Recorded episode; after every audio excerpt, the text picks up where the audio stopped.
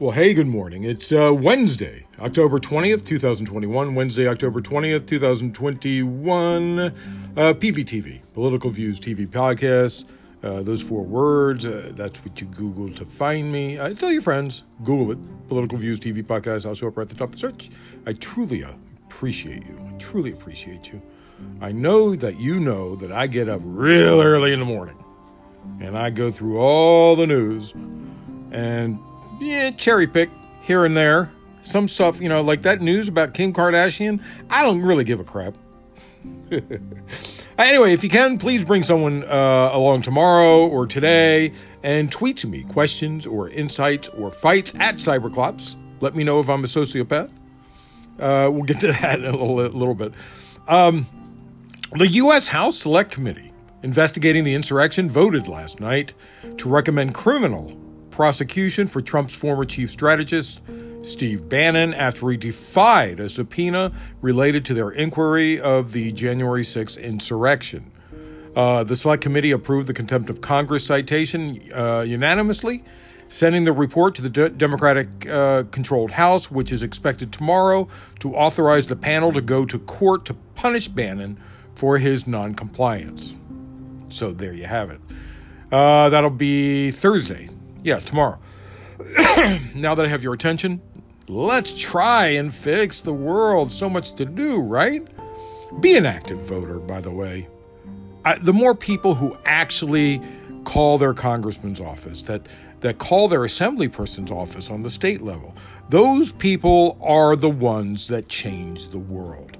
If you do nothing, if you say nothing, your voice is not heard.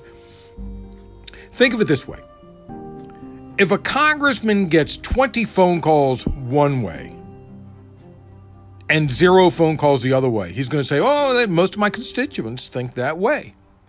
But it's only 20, they don't get that many phone calls. So your voice actually is very powerful if you call your congressman. Today, Senate Republicans are again dug in, ready to block uh, a sweeping voting rights bill today, a move that will significantly escalate pressure on Democrats to do away with the filibuster, which won't happen because of Joe Manchin and Kyrsten Sinema. Uh, the uh, the bill, the uh, Freedom to Vote Act, would impose significant new guardrails on the democratic process and amount to the most significant overhaul of U.S. elections in a generation. Uh, and really it would it would help fix that um, was it 2000 and 2011 decision or 2013 I forget by the Supreme Court.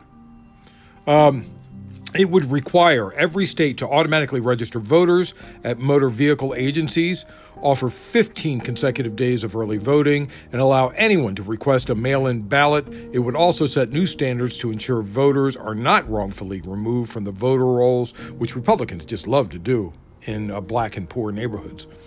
Uh, it would protect election officials against partisan interference and set out clear alternatives that people who lack ID to vote can use at the polls. It would also outlaw gerrymandering.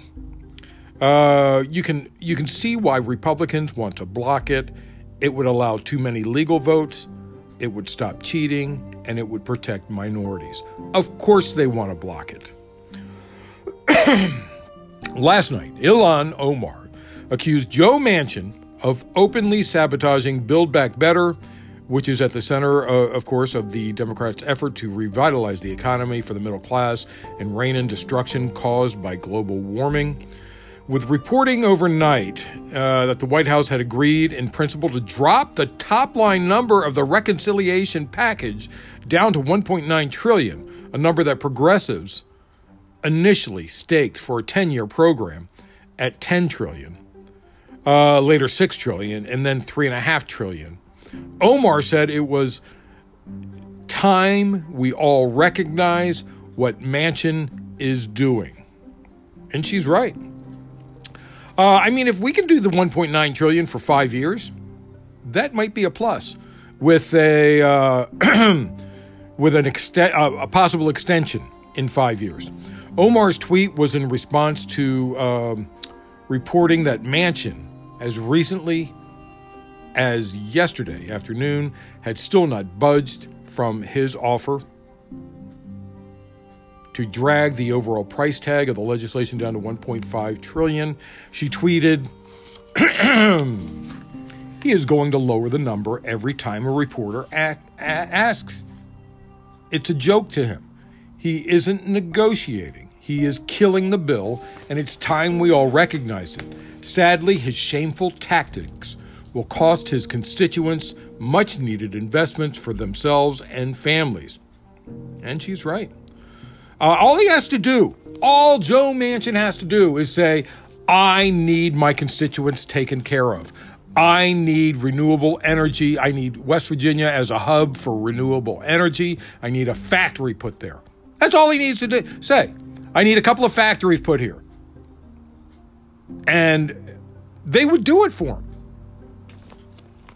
Uh, Representative uh, Pramila uh, Jayapal, Pramila Jayapal, I'm going to have to check how to uh, pronounce that. Uh, chair of the Congressional Progressive Caucus warned people against focusing on the top line number, but voiced optimism following the White House meeting she and other progressives attended with Biden yesterday afternoon. Uh, columnist uh, Wajahat Ali said the reduced ambition expressed by the White House yesterday is thanks to the butchering of Manchin, Sinema, and the greed of their corporate lobbyists. Yep, that's right. Uh, let's add to this. Just a little something to piss you off, huh?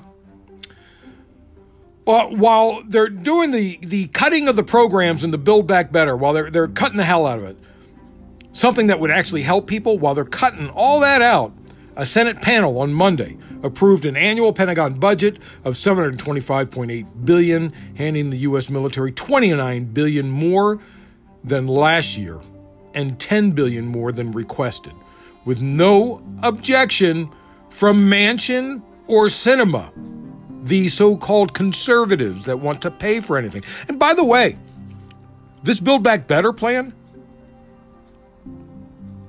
it's not really we're not really going to have to pay for it because it's going through reconciliation.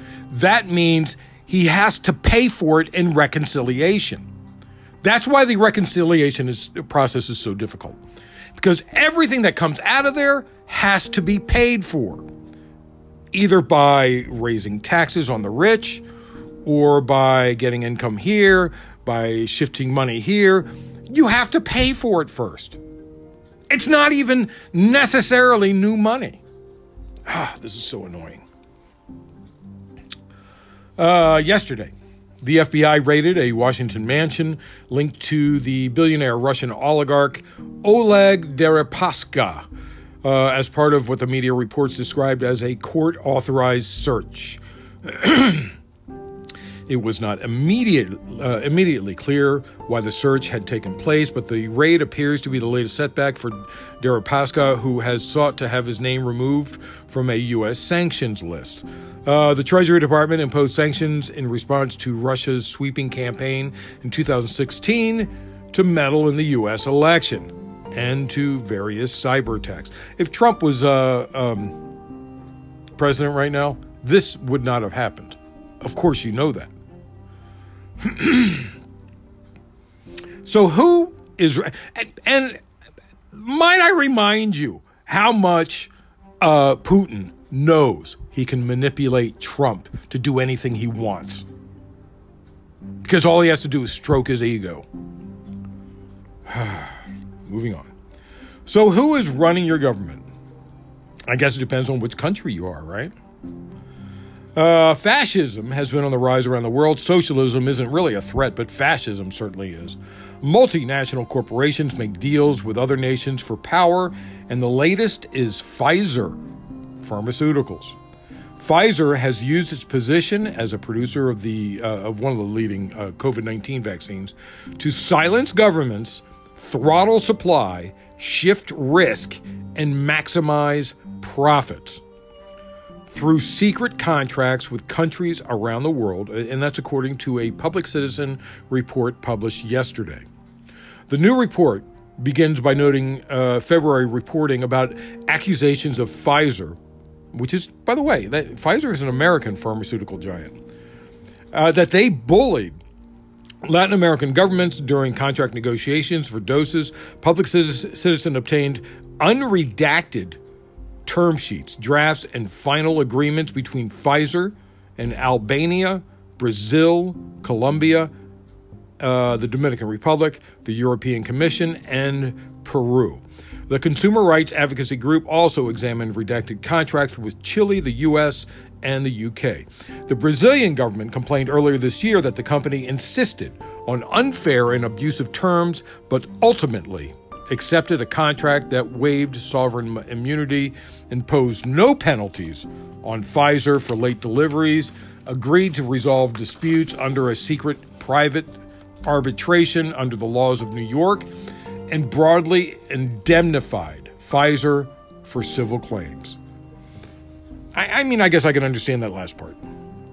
Brazil also agreed to non disclosure provisions similar to those found in contracts with the European Commission and the U.S. government. the report points out that Brazil must first get a go ahead from Pfizer to accept donations or buy its vaccines from others. So if the U.S. said, oh, oh we want to donate some uh, vaccines to, to them, Pfizer would say, no, no, no, no, no, no, you got to buy them. Uh, the country is also barred from donating, distributing, exporting, or otherwise transporting the vaccine outside Brazil without Pfizer's uh, permission. While the UK contract requires that disputes are settled by a secret panel of three private arbiters under rules of arbitration of the International Chamber of Commerce. The Chamber of Commerce, by the way, any Chamber of Commerce is pro business has nothing to do with the people. Uh, the report says the Albanian draft contract and Brazil, Chile, Colombia, Dominican Republic, and Peru agreements require the governments to go further with contractual disputes subject to ICC uh, arbitration applying New York law. Pfizer required Brazil, Chile, Colombia, the Dominican Republic, and Peru to waive sovereign immunity. The report highlights uh, detailing that the doctrine can sometimes protect states from companies trying to enforce decisions reached by the previously noted secret arbitral panels. Some of the contracts enable the company to request that courts use state assets as a guarantee that Pfizer will be paid an arbitral award and or use the assets to compensate Pfizer if the government does not pay. So basically, the, the government is required to give up its country parts of his country, maybe some land or something. Who knows? If there are vaccine supply, uh, that's if there are vaccine supply uh, shortages. In the Albania draft contract and the Brazil and Colombian agreement, Pfizer will decide adjustments to the delivery schedule based on principles that the corporation will decide. The report notes concluding that under the vast majority of contracts, Pfizer's interests come first. Of course. Public Citizen calls on world leaders, especially Biden, to push back against Pfizer's negotiating tactics and rein in its monopoly power. Of course, his reining in of corporate power may depend on the U.S.'s own deal with Pfizer, but according to Public Citizen, the Biden administration can call on Pfizer to renegotiate existing commitments and pursue a fairer approach in the future, as well as further rectify the power imbalance by sharing the vaccine recipe under the Defense Production Act to allow multiple producers to expand vaccine supplies. Uh, but we'll see if that happens.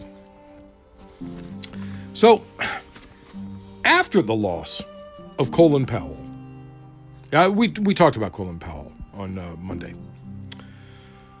Politicians everywhere were mourning, but how does a sociopath react? Uh, now, I, I, I, throw around the word sociopath, uh, sociopath quite often when Republicans act in a sociopathic way. But doing things that are sociopathic could mean you just lack a moral center, right? The true test of sociopathy is how one reacts in a normal situation. Um, the classic example is a woman who goes to a funeral and meets a guy who lost his father. They sit down at the funeral and have a wonderful time talking. Uh, they get an emotional connection or something like that. Uh, the next uh, uh, next week, she murders his mother. Why? Because she wants to be able to sit down next to him at another funeral and have another great connection conversation because she likes him. That's why he murdered her mother. Uh, she murdered his mother. Uh, yes, I know you've heard the story with the genders reversed, but I wanted to be inclusive.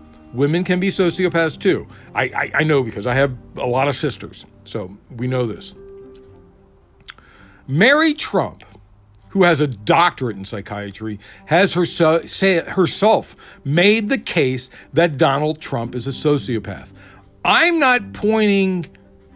I, am excuse me. I'm just pointing to the proof. About a day after the death of Colin Powell, Donald Trump proved again that he is utterly incapable of empathy, common decency. He's incapable of seeing what people feel. It's impossible for him. and that's different from social emotional agnosia. Um, actually, uh, in social emo- uh, emotional agnosia, they have trouble reading how people feel. But once they do understand it, they feel deeply. But in sociopathy, even if they read it, they don't care.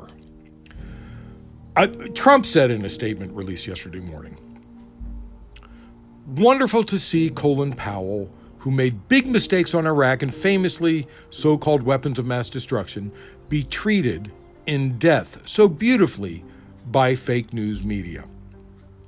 Hope that happens to me someday. he was a uh, he was a classic RINO, if even that. Always being the first to attack other Republicans. He made plenty of mistakes, but anyway, may he rest in peace. So, what did other former presidents say? George W. Bush said, Laura and I are deeply saddened by the death of Colin Powell. He was a great public servant, started with his time as a soldier during Vietnam. Barack Obama said General Powell was an exemplary soldier and a, an exemplary patriot. He was at the center of some of the most consequential events of our lifetimes. Bill Clinton said, he lived the promise of America and spent a lifetime working to help our country, especially our young people, live up to its own ideals and noblest aspirations at home and around the world. Compare that to what Trump said. Powell was openly critical of Trump. He voted for Hillary Clinton in 2016 and Joe Biden in 2020, and of the dark direction the billionaire businessman was leading the country. He was very critical of that. And so Trump saw Powell's death as an opportunity to get back at him and took it. Now, as far as Trump's statement, hope that happens to me someday, me too. I hope it does. Is this week good for you? Now, I'm now curious. Does that make me a sociopath? That's it. Thanks for listening. Wednesday, October 20th, 2021. Wednesday, October 20th, 2021. PVTV, Political Views TV podcast. That's what you Google to find me, and I'll show up right at the top of the search. So um, I really appreciate you coming. It's very nice of you to come every day. It's so nice of you. Bring someone with you today or tomorrow if you can. Uh, under 20 minutes. That's not so bad. Short one today. Maybe more tomorrow. We'll see. All I got to say is, yeah, tweet to me your questions, insights, or fights at Cyberclops, C Y B E R C L O P S. Let me know. Am I a sociopath? And remember, always remember, Government profit is measured by the betterment of the people. Don't you ever forget it. I'm Peter Lawrence, reporting from Los Angeles.